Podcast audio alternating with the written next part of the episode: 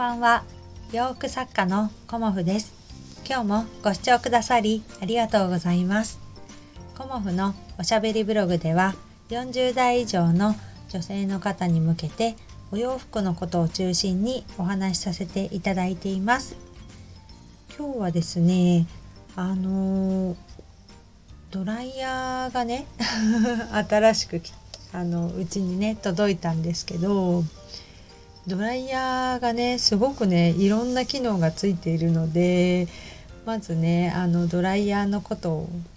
からお洋服のことについてお話ししようかなと思います。ドライヤーってねあの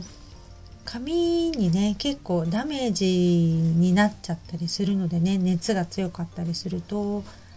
なのでねあのちゃんと乾かした方がいいですよって言われるけどあの熱をね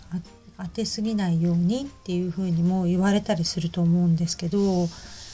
ドライヤーってねあの私先日ね先週ぐらいにドライヤー壊れちゃったんですけど結婚してからあのドライヤーを買ったのって今回で3個目で一番最初に買ったたのがあの子供たちがまだ小さい時なんですけどその時にね買ったのがあの安いねドライヤーではなくこのなんか当時出ていた新商品のね イオンのあのマイナスイオンだったかな。イオンが出るドライヤーがねすごく髪にいいしサラサラになるからって言って教えてもらって最初に買ったのがそのドライヤーだったんですよね。でドライヤーにしてはなかなかいい値段するなって思ったんですけど なんか髪にすごくいいって聞いたのでそのドライヤーを使っていてで結局ね10年ぐらいそれ使えたんですよね。で10年くらい使ってでまたあのそのドライヤーがすごく良かったのであの私使ってるのはパナソニックのドライヤーなんですけどその次のねあのドライヤーもなんだろうな髪にいいっていうあの何て書いてあったかな。えっ、ー、とねなんとかケアっていうそのドライヤーにしたんですよね。そしたらなんかスカルプとかっていうメニューもあってあの頭皮をねあのにも優しいみたいな そんな機能がついていたドライヤーでなんかすごく気に入ってたんですけど急にね温風が出なくなってしまったのであのまあ最近ねまたあのパナソニックの 同じのを買ったんですけどもさらにね機能がアップしていて今度はねあのスカルプケアみたいなのも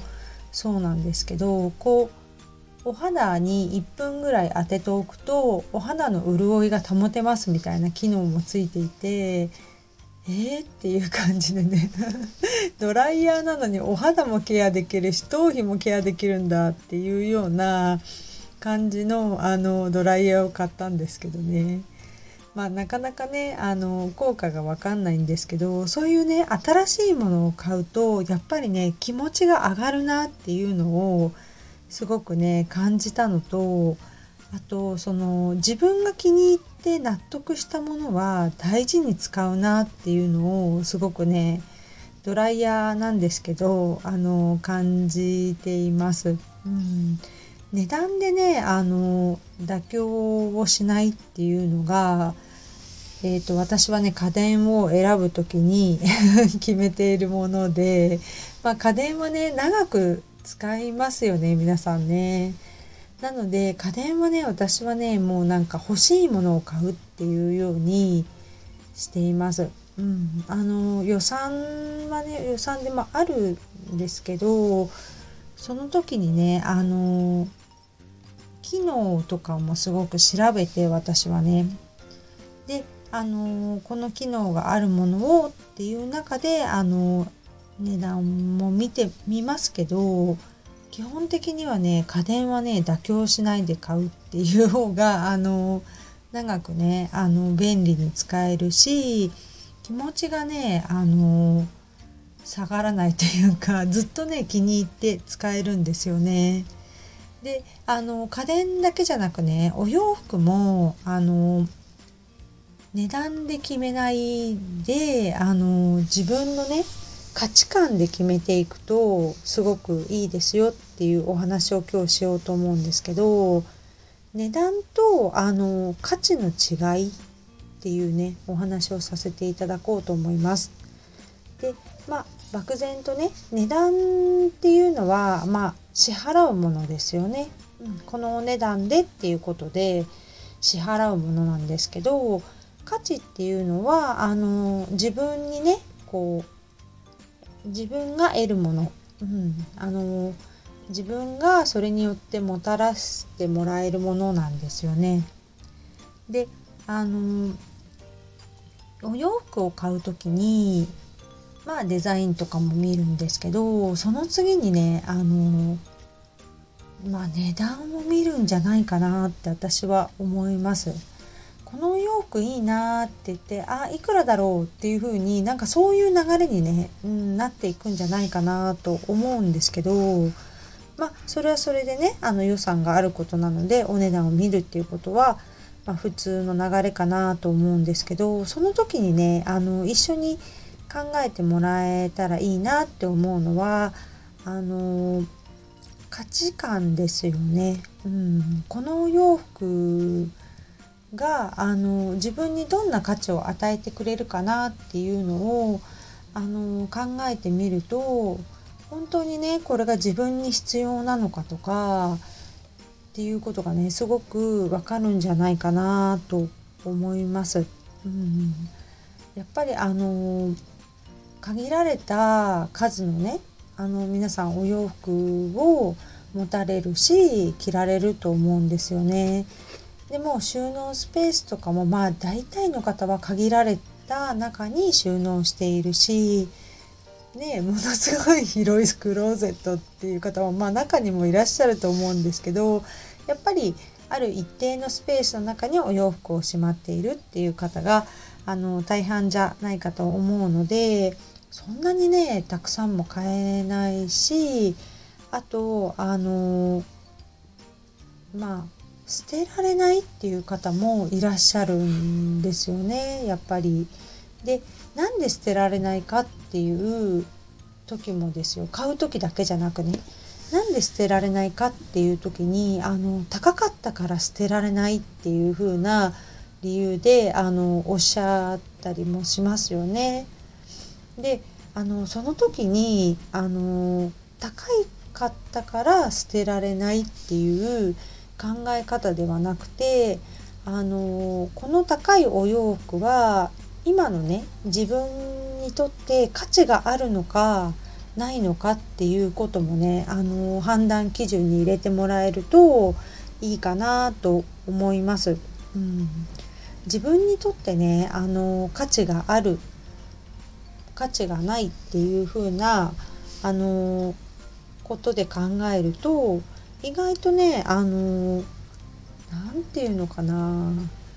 価値があるものだけに囲まれていると幸せになったりするっていうねあの心が豊かになったりするっていう風にあの思うかなっていうのをあのお話ししてみたいなと思ってね。今日はそんなお話をさせていただいたんですけどあの全てをねこう値段で決めてしまうとあのもったいないとかねそういう気持ちも出てきてしまうしお金が高くて買ったからあの捨てられないけどあのもうね着られないっていうお洋服ってまあコレクションとして取っておくっていうあの思い出としてね取っておくっていうのもあるかもしれないんですけどその何て言うのかな。お値段だけが高いから取っとくんじゃなくて自分にとってこういう価値がある。例えばこれを見ているのが幸せとかね。あの思い出としてあのいつまでも取っておきたいとかっていう風な価値があればねあの取っといても私はいいと思うんですけどうんただね 高かったからっていうのはあのちょっとおすすめできないなと思って今日はお話しさせていただきました。うん、値段が高いお洋服でもあの何回も何回もね着ることによってまあすごくね価値が膨らむっていう時も価値がね増えてくるっていうこともあると思うんですよね。いくら安くても1回しか着なかったっていうようなものもねあると思うしあの高いお洋服を例えば買ったとしてもうねこれ1回か2回しか着てないし他にね着ていくところがないのっていうお洋服とかだとねあの価値が下がってきてしまいますよね。なのであの自分にとってねどういう価値があるかっていうのはねすごくねあの指標として大事だなと思って今日はお話しさせていただきました。まあ、何かねあの選ぶ時の参考にしていただけたらと思います。今日もご視聴くださりありがとうございました。洋服作家コモフ小森屋隆子でした。ありがとうございました。